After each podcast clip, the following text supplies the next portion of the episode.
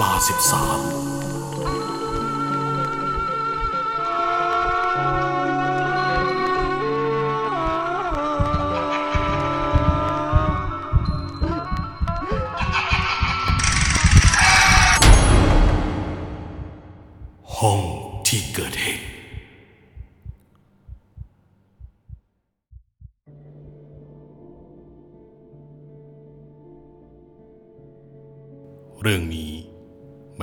ในหนังสยองขวัญอีกครับ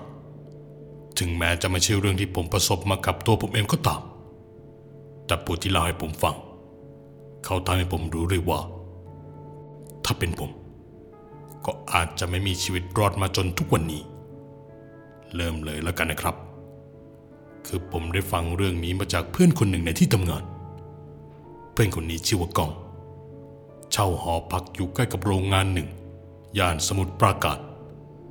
โดยเหตุการณ์นี้ผ่านมานานเกือบเจ็ดปีแห่งจะได้ ในวันเกิดเหตุก้องย้ายหออย่างเร่งด่วน เพราะตัดสินใจเลิกลากับกิก อดีตแฟนสาว โดยก้องเป็นฝ่ายขอเลิกเพราะรู้สึกว่าสามปีที่อยู่ด้วยกันมา มีแต่ความไม่เข้าใจ เรียกง่ายๆว่า เข้ากันไม่ได้ เพราะทั้งคู่มีปากเสียงกันมากขึ้น ไม่มีใครแคร์ใคร เหมือนอย่างปีแรกที่คบกัน แต่หลังจากที่กิกถูกบอกเลิก เธอก็นอนร้องห่มร้องไห้ทุกคืน กองต้องทนฟังอยู่อย่างนั้น แต่ก็อยู่รอให้กิกทำใจยอมรับได้ เมื่อกิกรู้สึกว่าตัวเองทุกข์ใจมาก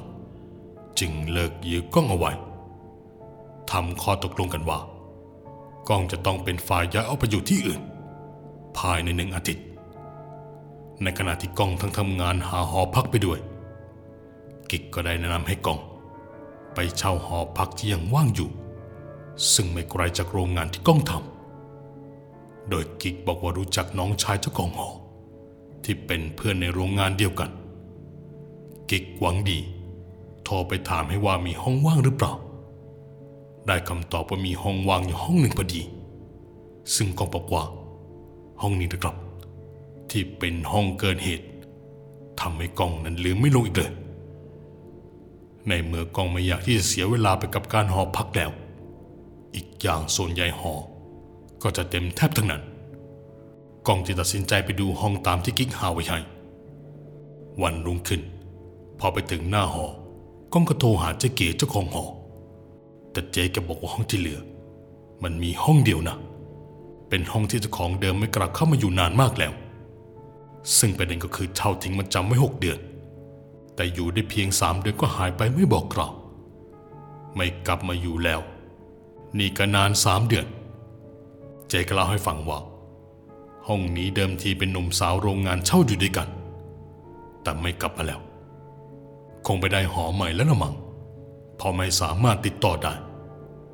ส่วนเงินมาจำก็ถูกยึดไว้ตามนั้น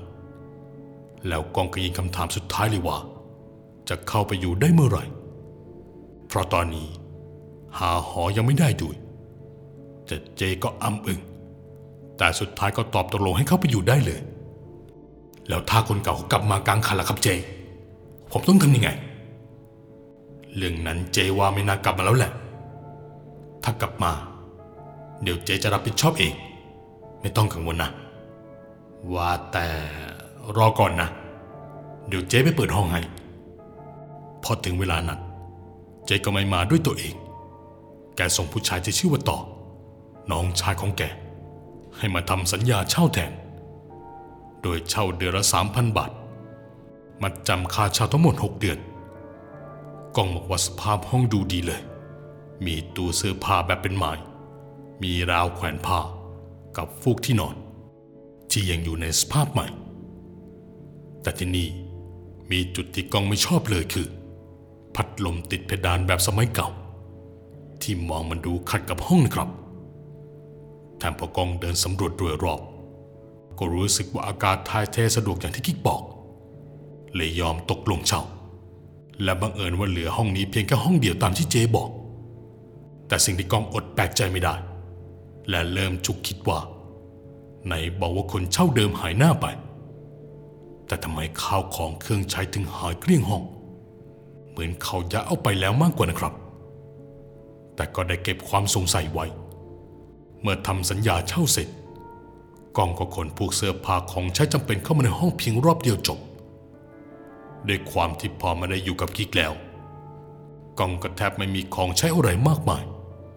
นอกจากเสื้อผ้าหม้อหุงข้าวและการน้ำร้อนเท่านั้น คืนแรกก็เริ่มรู้สึกแปลกเลย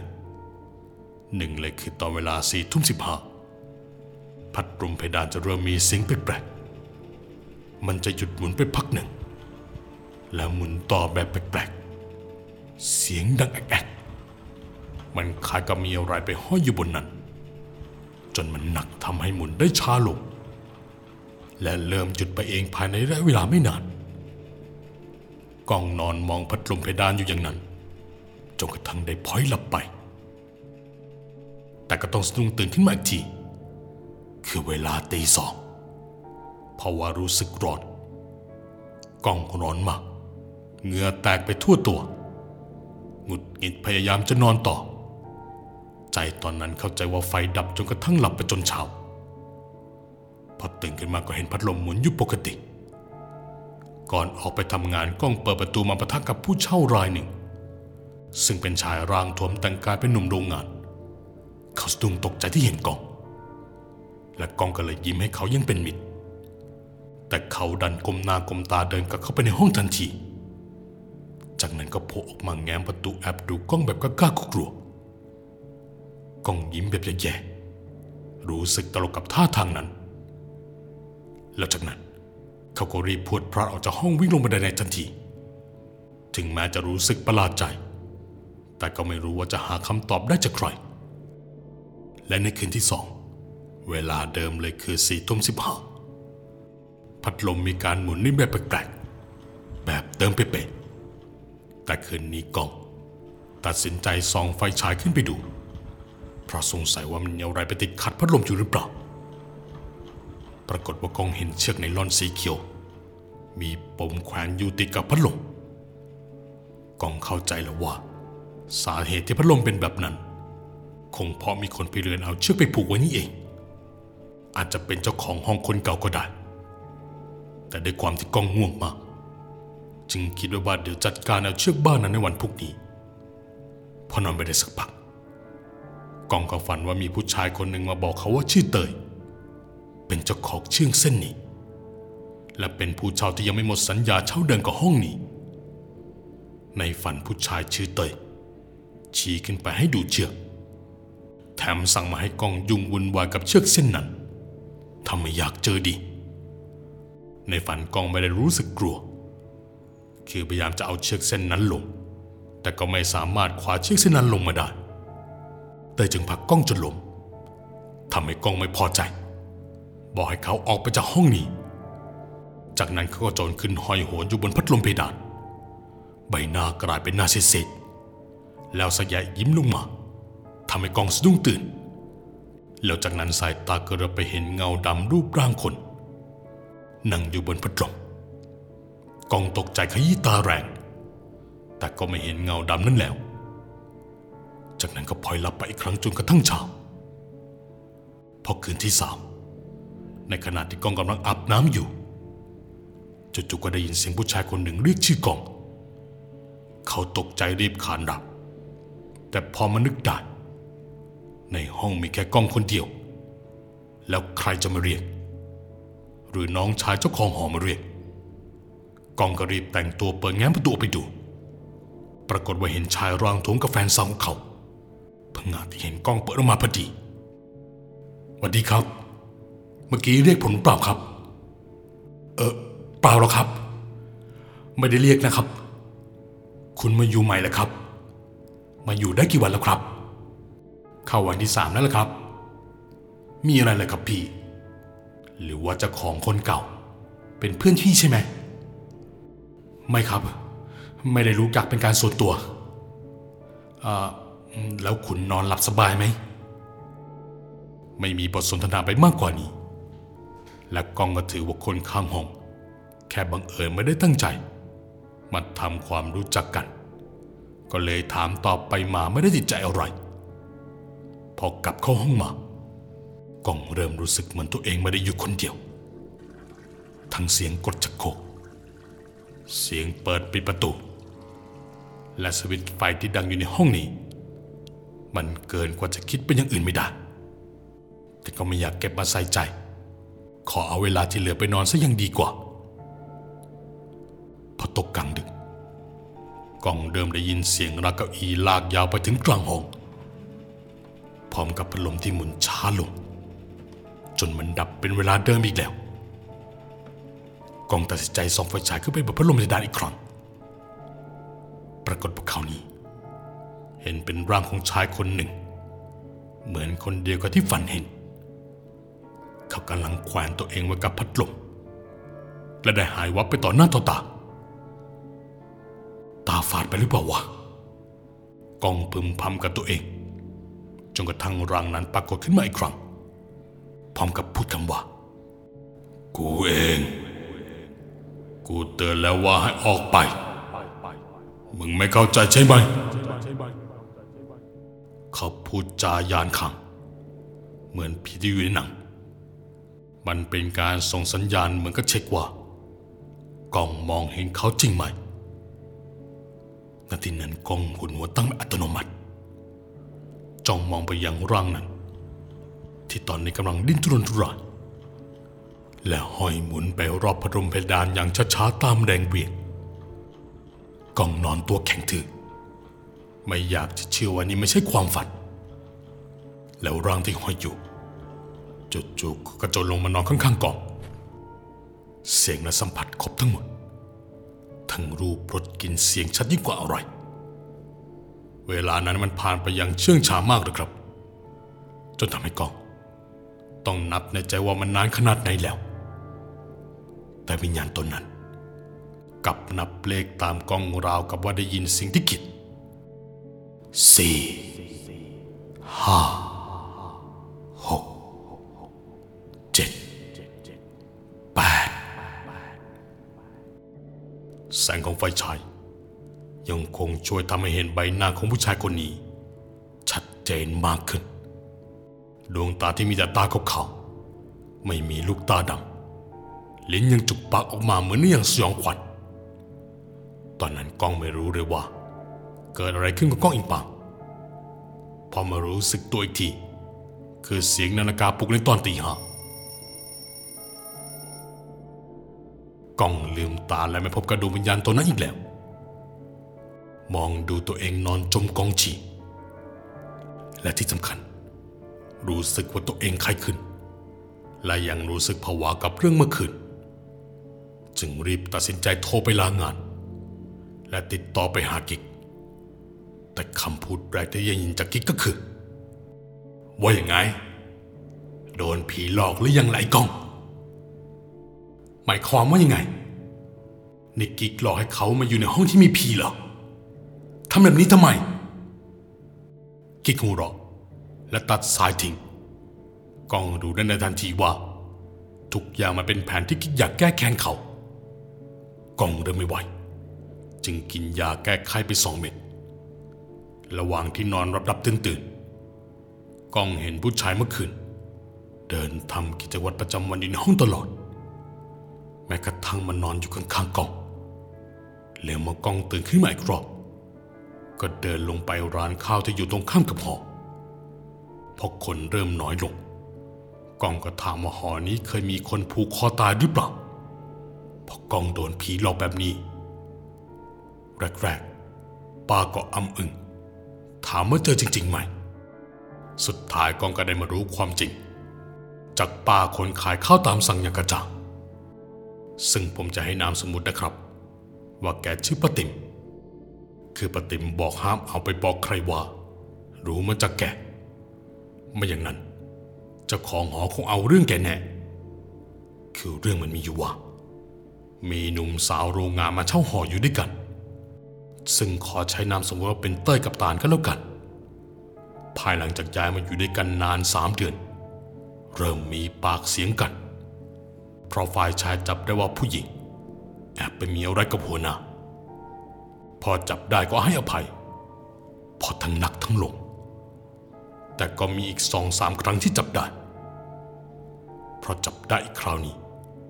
เมียนายเตยก็ขอโอกาสอีก นายเตยก็ไม่พูดอะไร นอนหลับไป แล้ววันต่อมา